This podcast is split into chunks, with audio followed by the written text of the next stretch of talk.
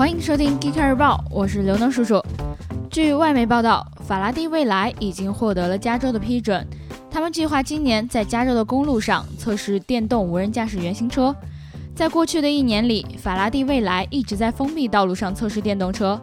他们的自动驾驶总监简·贝克尔曾说，他们开发的驾驶辅助系统可以通过无线升级来实现完全自动驾驶。嘿，自动驾驶的生态，快高举你们的双手，跟大家打个招呼呗！宝马和德国 Back Automation 共同打造了一套家用能源存储系统。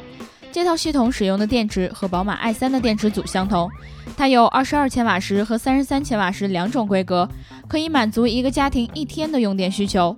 这套系统不仅能用新生产的电池，还可以用 i3 上换下来的旧电池。所以，家用充电宝会是下一个行业的风口吗？昨天，工信部发布了第四批汽车动力蓄电池行业规范条件，也就是所谓的准入目录。共有三十二家企业入选，不过这不是重点，重点是此前申请入围的三星 SDI 和 LG 化学再次双双落选。这两家公司占据了全球汽车动力电池市场三分之一的份额。入围名单的企业全部为中国公司。接下来，让我们一起掌声欢迎由工信部给大家带来的歌伴舞表演《我的中国心》。特斯拉今天宣布，他们准备收购可再生能源公司 Solar City，预计这次交易的总价可以达到二十八亿美元。Elon Musk 是 Solar City 的董事长，同时还是特斯拉的董事长兼 CEO。